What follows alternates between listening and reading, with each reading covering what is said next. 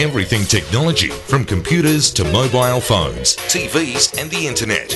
Information you want, all the help you need. Your Tech Life with Trevor Long. Welcome to Your Tech Life. This is episode 334, and I'm live in San Francisco this week with Apple at uh, the Worldwide Developers Conference. Now, uh, if you've listened to two blokes talking tech, uh, I'll cover Worldwide Developers Conference a bit later with my own views, but uh, a bunch of other things I want to talk to you about that I've played with uh, in terms of technology over the last week or so. Um, and I should apologise at this point because it is possible I may hit a tired streak here. It is five o'clock in the morning here in San Francisco. I've just done a radio interview um, back in Sydney and there's no chance of me getting back to sleep. So I thought, hey, let's do this. It's uh, pretty much uh, the normal Tuesday night uh, recording time anyway. So uh, we do it all, Your Tech Life, thanks to the good people at, at Alcatel and the Go Play uh, waterproof, shockproof, dustproof smartphone, and of course Garmin satellite navigation and GPS technology. Now, might be a massively long show. I just wanted to run through some of the cool gadgets we've been playing with over the last little while. Um, the Samsung Galaxy Tab Pro S. Um, I got this when it first came out probably a month ago and was impressed. It was a good looking tablet, um, you know, full Windows machine, keyboard was included. I thought that was a good reason to be to be excited about it because things like the keyboard are often an accessory you got to pay more for. But a week and a half ago, they sent me the new version, which is only slightly different because it's got a SIM card slot. Now, I've banged on about this for a long time. I remember it's probably a year or two ago now. I said that Apple could do really well if they released a MacBook Air with a SIM card slot, you know, a little SIM tray. And they know that technology. It's in iPads, it's in iPhones. It wouldn't be a hard thing for them to work out. And I think the problem is that Apple and others think that tethering your smartphone to your computer is the easiest way to go. And it is a very good way of getting online. I do it a lot. But having now had a SIM card inside what is essentially a laptop, the, the Samsung Galaxy Tab Pro S, I honestly think it's the coolest way to go. Obviously, you know, you've got to have a second SIM account and all those kind of things, but just assuming you're okay with all that, it's very usable, very user friendly. So, for example, I'm sitting on a train, um, you know, coming back from the city, and I just pulled out the Galaxy Tab Pro S with 4G, sat it on my lap, and started working. I didn't need to open my phone and turn on the hotspot and connect the Wi Fi, and because they rarely, rarely ever just suddenly connect to each other. Um, some will hold their connection better than others, but when there's a SIM card built in, it just works. Now, it's a $1,750 odd dollar device, about $150 more than the one without a SIM card. But I've got to say, if you are in the market for a convertible tablet laptop style device, it's a similar thing to when people say, which iPad should I buy? Should I buy the one with cellular and Wi Fi or just Wi Fi? If you've got the 150 extra, get the cellular because you can't add a SIM slot later, right? So you can't add that option on. You may as well get it and not use it or use it infrequently than never have the option to use it. So um, I took a bunch of photos and I've put up a review at eftm.com.au. Oh, I got to say, really impressive device. Uh, it's not it's a it's a mobile processor, so it's not going to do you know video editing or anything like that. But snappy performance, you know, touch screen obviously because it's a tablet and uh, not too flimsy. I mean, the my only real complaint with it, two complaints, um, which I think are critical to to mention if if you're thinking about getting one. Um, the keyboard is a bit strange when you either accidentally or, or purposely take the kind of the keyboard, fold it back. So you take the tablet out of the dock to you know, push it back or just sit it differently, the screen turns off because it thinks it's going to sleep, even though you haven't actually chosen to do that. And the other one, probably more annoying, is it feels like the battery depletes when you're not using it more than any other device. So I've had iPads that you know you charge to 100%, you use them for a couple of minutes, and then you leave them sitting on the desk, and then a week later they're still at you know 80%. Um, this thing, for example, it must be um, Friday night. I'm trying to think when I charged it, but I charged it, used it for not long, and then sat it in my bag. And I got here to San Francisco, and the thing was dead. Uh, like I hadn't used it outside of you know the first couple of percent, and it was dead. Now, so it depleted its entire charge in just a few days. So I think it, it kind of stays very active, which is probably a good thing. If you use it regularly, it'll stay actively connected to your Wi Fi and all those kind of things. But if you don't use it as a daily driver, you may find you come back to it and it's dead. So, just a word of warning on the Samsung Galaxy Tab Pro S. Uh, Apple Watch owners, um, cool device I played with, and all this stuff is on EFTM, um, but want to make sure I, I, share them with you in case you missed them during the week uh, on the website. Um, uh, if you've got an Apple Watch, you probably know that it's not waterproof. It will be. It is splash resistant. You can, um, you know, wash your hands and and those kind of things. You probably shouldn't shower with it. Now, a lot of people say to me, "Oh, I swim with it. I do all these things," but it's not warranted for that. So there is a likelihood that you're actually damaging the product. It's possible that things like the microphone or the speaker might be degraded over time by consistent submersion, as they say. Um, but I grabbed a thing from uh, the distributors MacGear Group uh, last week called the Catalyst. Now, this is a case for your Apple Watch. Now, I thought about how the hell does a case work, but you've got to, what you got to do is think about the Apple Watch's two bits. It's the face, and then it's the band. So you take the band off, and you're left with this little fob watch style, you know, piece of technology, and it is essentially a tiny weeny bit of technology when you think about how big an Apple Watch is.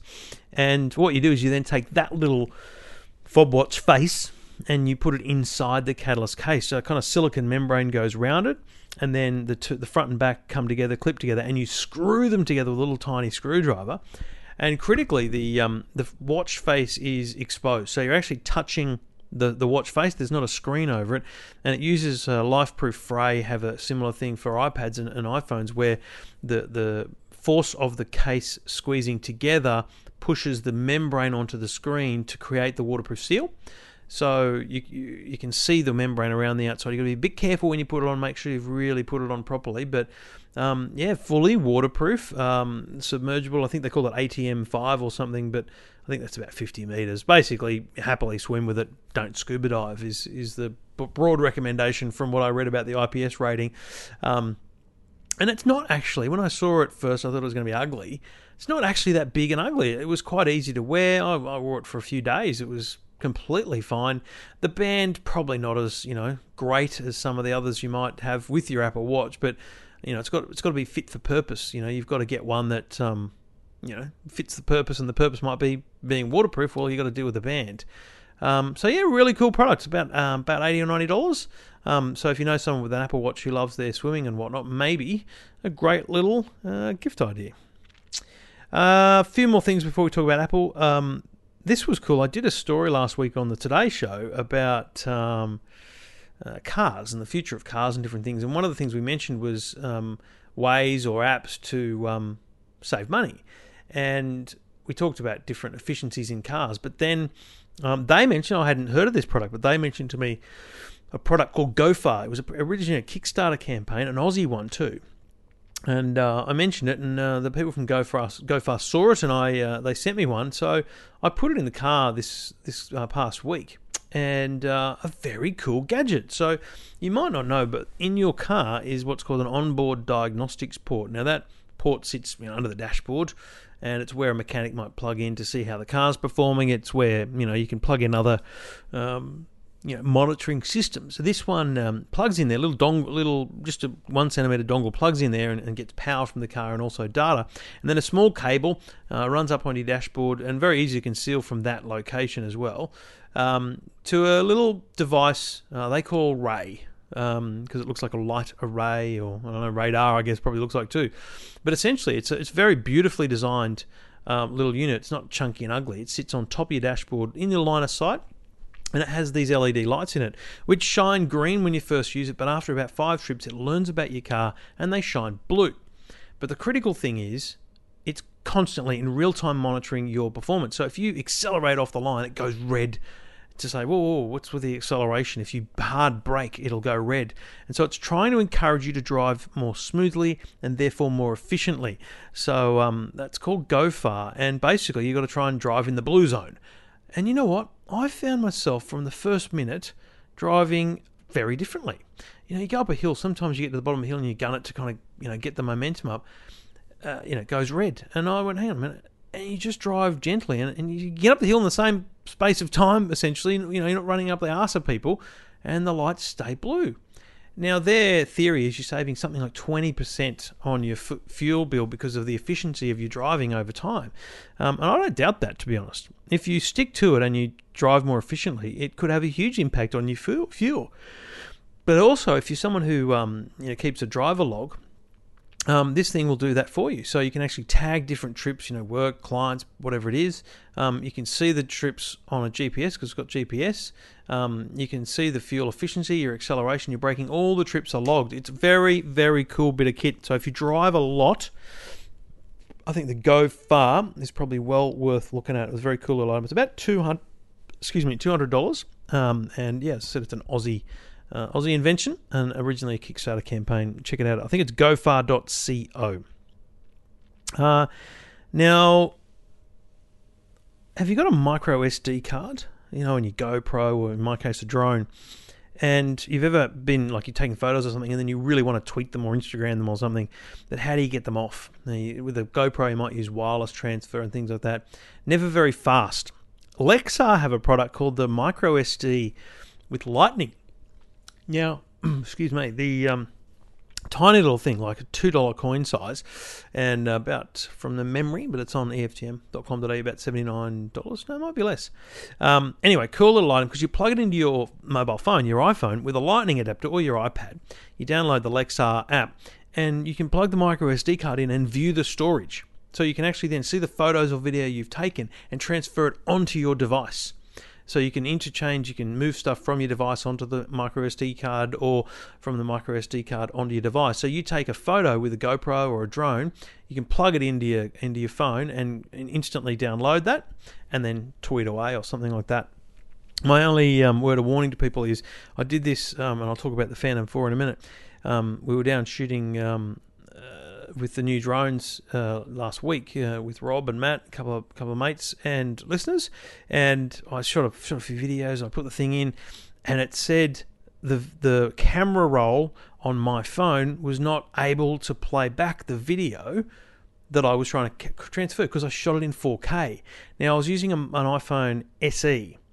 My gut feeling is that with a 6S or a 6 and 6 Plus, 6S Plus, um, you would be able to view the 4K file because you know you can edit 4K on on a six. So I have a feeling that will work, but just a word of warning: if you've got an older iPhone, um, it may not uh, like the 4K videos.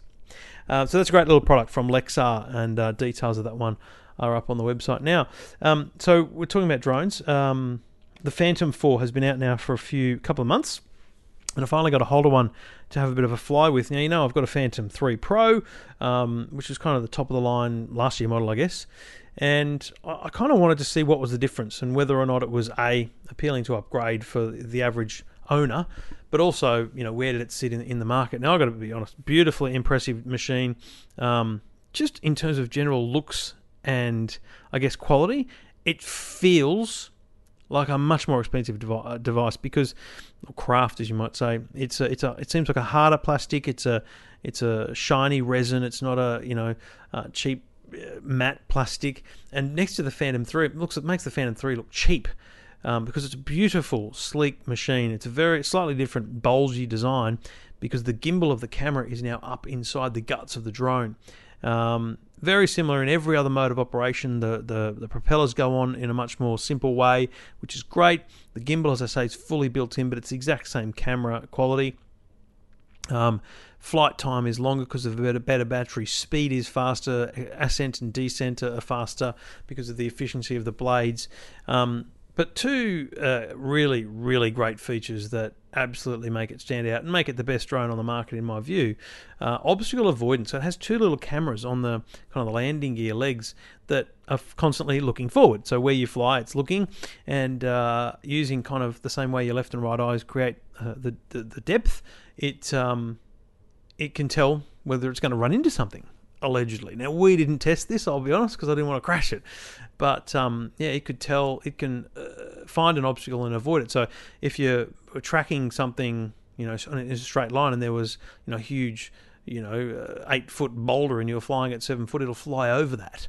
Um, in theory, now I, get that, and I think that's great. It'll often just kind of stop there. I've watched a lot of videos about it. it. Seems to work really well. But in my view, some of the obvious accidents that occur, and I've had a couple um, with a drone, is just when you when you're flying quite fast. I'm not sure how well it will react there, and also when you're flying sideways and it's only got forward facing uh, obstacle avoidance camera. So while it's a great feature, I think the Phantom 5 will probably have even better technology, likely in a kind of 360 degree um, rotation, uh, so it can see all around it. Um, and one of the things I was thinking about, and I wrote this in my review, I think it would be great if the the drone had obstacle avoidance of itself. So it could find other drones within range and it would just automatically not fly near them. Um, we had four drones on the, uh, last week and we were flying maximum three at a time. Um, but you know, we were we were being very, I think, smart about it. You know, you go left, I'll go to the center, you go right, and we'll keep at different heights and different things. So there wasn't we didn't even get anywhere near each other. But if you're flying a drone, here's the interesting thing: you've got no idea if someone else is in the area because you can't hear these things very well um, from most distances when you're flying. So unless you take off from the exact same spot and there's someone standing next to you, you don't know there's another drone in the air. Um, or a fighter jet, whatever you might see. Um, but there's no way of kind of avoiding other craft. So I think probably a useful thing is um, is for that technology to come in. But the other cool, cool thing about the Phantom 4 is the active tracking. So uh, you let's I was standing on the beach. Uh, Matt was flying his Phantom 4, and I was on screen. And what he did was draw a little box around me, and then a go button appeared. He pressed go, and I walked along the beach and then ran like an idiot, and it was following me.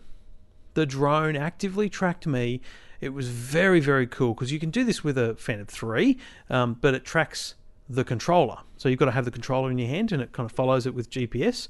This follows an object based on the video very, very cool. So you could, if you had an open space, and remember, it doesn't, I'm, I'm still not convinced about telegraph wires and, and things like that. Certainly it should see trees, but be warned it might not. You could track, you know, motorbike riding along. You could track anything. Um, really, really cool bit of technology that make honestly, it, it's if you have the money, it's worth the buy. It's twenty four hundred dollars. But as a Phantom Three Pro owner, it doesn't offer me great flight capabilities. It doesn't offer me better video or photos. So I don't think it's worth the upgrade. Um, but as someone who doesn't own a drone, I think it's the best on the market. And honestly, just a great thing to fly. So, really impressive bit of kit. Um, check out the full review on eftm.com.au and a little video uh, as well, so you can see some of the pictures of it, the active tracking, and uh, and also some of the shots we got off the coast of uh, of the Royal National Park south of Sydney. The Phantom 4 from DJI. Check it out at eftm.com.au. Now, quickly, last thing before we talk about Apple, um, Xbox uh, well, I should say two things. E3 is a huge gaming uh, convention down in um, Los Angeles at the moment. Um, PlayStation announced today the availability of the PlayStation VR would be October 13 in Australia, New Zealand, and America. So we're getting it on day one. $550, as you recall, was announced in March. Great price, great device. Cannot wait to get one. Um, and then they announced a heap of, uh, of games titles that will also be available for um, for VR. Interesting, that's pretty much all they announced was games titles and, and the VR uh, launch date. Whereas over at Xbox, Microsoft announced a brand new console called the Xbox One S. It'll come in 500 gig, 1 terabyte, and 2 terabyte versions, and it's 40% smaller than the current Xbox, which is a big deal. The Xbox is a big thing. Um, and one of the things, if you've got an Xbox One or you've seen one, has this huge power brick you know, it's got a cable from the back that doesn't go straight into the wall. It goes into one of those bricks, and it's the size of a bloody house brick. It's ridiculous. Well, they've incorporated that somehow into the Xbox, which is also 40% smaller. Now, it shouldn't be any surprise because it's probably, I haven't sat it side by side, but it's probably very similar size now to the PlayStation 4, which doesn't have a power brick. So I don't know how Microsoft missed that one first go round, but they did, in my view. Anyway, so um, the Xbox One S will be available in August. You can pre order now. But critically, also, they announced Project, I don't know, Scorpion or something, um, which is their 2017 console. So you can imagine this time next year at E3, they will uh, unveil uh, the next Xbox, which won't be a replacement. That they're saying Xbox One family will be the Xbox One, the Xbox One S, and this Project Scorpion thing. Um, and so there'll be three models that run games and whatnot. But some games, I'm sure, will only be capable of being played on the new high end box. Things like VR, they're saying that they need to create something with teraflops of you know graphics capability so that they can run VR. Um, and uh, Sony interestingly said, well, ours can already do VR, but I think you'll find Microsoft probably smash PlayStation out of the market with a with a device that can do higher resolution. so they actually announced two bits of hardware, one kind of future thinking and one current. So that was quite big for Microsoft, and um, you know the future is strong for Xbox. Obviously, there was there was some silly talk of Xbox disappearing, but I didn't think that was ever going to happen. Uh, anyway, so uh, photos of the new Xbox One S uh, up at eftm.com.au. Now, San Francisco is where I am. I'm here with Apple, and um, I don't know. I've never been to Worldwide Developer Conference before. Um, I think it was what I expected, but it was also disappointing because there wasn't any, you know, amazing announcement of a product or anything. So there's nothing to walk away from. There's nothing uh, to have, excuse me, held and looked at and you know played with as a, as a gadget. It's all software, which is smart because this is a software week. They've got software developers in town. Why would you bother with hardware? That's what this is. Very very smart. And what um what they announced, and they Tim Cook really made a point of kind of sla- slating that uh, they have four platforms now, um, and those platforms are you know critical for the future of, of Apple. They are iOS for your iPad and your iPhone. They are watchOS for the Apple Watch. They are tvOS for the Apple TV, and now named Mac OS, replacing the name OS X Mac OS for the Mac. Um, and each one of those systems had an update. Now on the Apple Watch front, great great advances here. Um, the Apple Watch is a great device. It doesn't need a hardware update. It's a good device, but it's still sluggish. You know, you open an app, it takes a long time to load. watchOS 3 is instant. So it has background app refresh, it has instant app access, it has uh, it's replaced the friends button on the side with a uh, app dock. A whole bunch of things they're doing that really I think will take the Apple Watch. And I said this to Stephen Fenech if you listen to Two Blokes Talking Tech it, it really creates the Apple Watch 2.0. So it's the third version of software, but it really reinvigorates the Apple Watch. So I think people with an Apple Watch will probably get great um, use out of it, and I think people who've been hesitant to get an Apple Watch will really enjoy what the uh, watchOS 3 does for the Apple Watch. Um, tvOS, bit of a meh thing for um, for Australia because we don't really get the same things they do in in America. They have you know streaming uh, media services. They have all their, you know, HBO Now and ESPNs and all those kind of things. But in Australia, we kind of just have the catch-up services from the telcos, from the TV companies, and I don't see them going all the way down the path of some of the things that have been announced uh, in um, in the tvOS. But the remote app for your iPhone will be updated to um, be very similar to the to the new Siri-enabled um, TV remote. Um, there's a dark mode, so in a dark theater or a dark room, you don't have that bright white of the Apple um, Apple TV screen. And, um, you know, apart from that, really not a lot um, of enhancements. Siri will expand, so Siri does a whole lot more than um, than she used to, and app developers will get access to Siri as well. So that's that's very good from um, uh, tvOS. Mac OS though, Siri is coming to Mac. So the rumor was was spot on.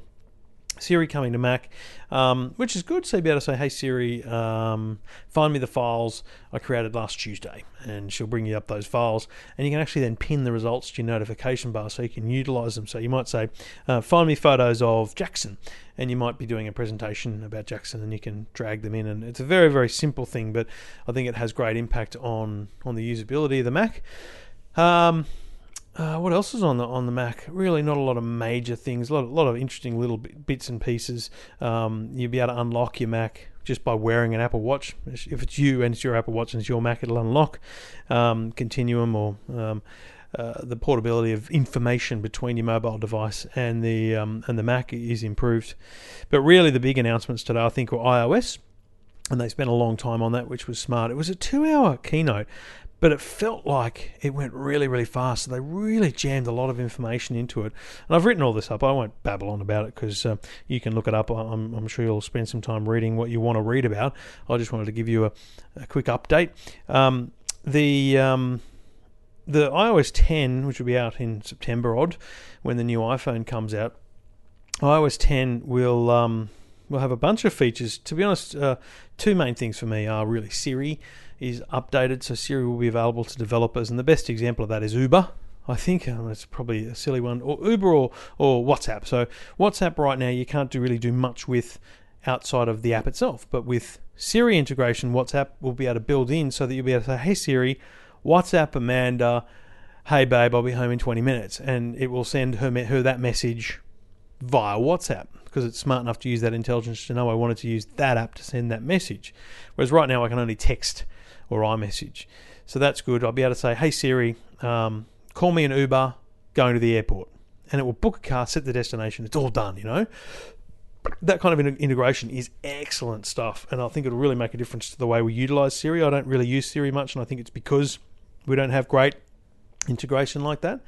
Um, but iMessage is going to be really cool. You know, you know, Facebook Message, WhatsApp, WeChat, all these apps doing amazing things with you know cool emojis, uh, bubbles, uh, uh, stickers, all these things. Well, all that's going to come to iMessage, and they've opened iMessage to developers, so developers will be able to create you know sticker creations, whatever they like for iMessage, and so you'll be able to when you're sending a message, you can say um, uh, if someone says to you, "I just got a new job," you say "Great news." Well, it's just a boring bubble, right? But you can say "Great news," and you can set it to be you know, like an impact style bubble. So it comes up on their screen as like a, it flows in, and it's a big message, and then it goes back to normal.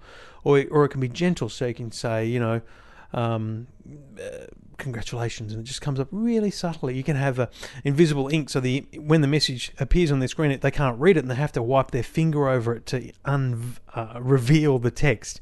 Silly little things that I think I actually think there's been a lot of silly things Apple have announced over the years, which have kind of not come to nothing. But I think this will go well for them. I think people do use uh, iMessage a lot, and I think um, I think those would be good enhancements. But remember, you're going to have to update to iOS 10. That'll come when the new iPhone comes out. I'd be very interested to know what you think of a lot of those announcements. If you're an Apple user, which ones kind of resonate with you? Which ones are you looking forward to? Um, but as I say, I think uh, I think I might use Siri more, and I think iMessage is a, is a really good thing. So um, that's it from uh, from San Francisco. I uh, did say at the start, but I, am not going to go into great detail because of the length of the show. But we do it all thanks to the good people at Alcatel, the Go Play waterproof, dustproof smart um, waterproof, dustproof, shockproof smartphone. We proved that last week. We had it on uh, Today Extra, and David Campbell threw it across the studio. So very shockproof.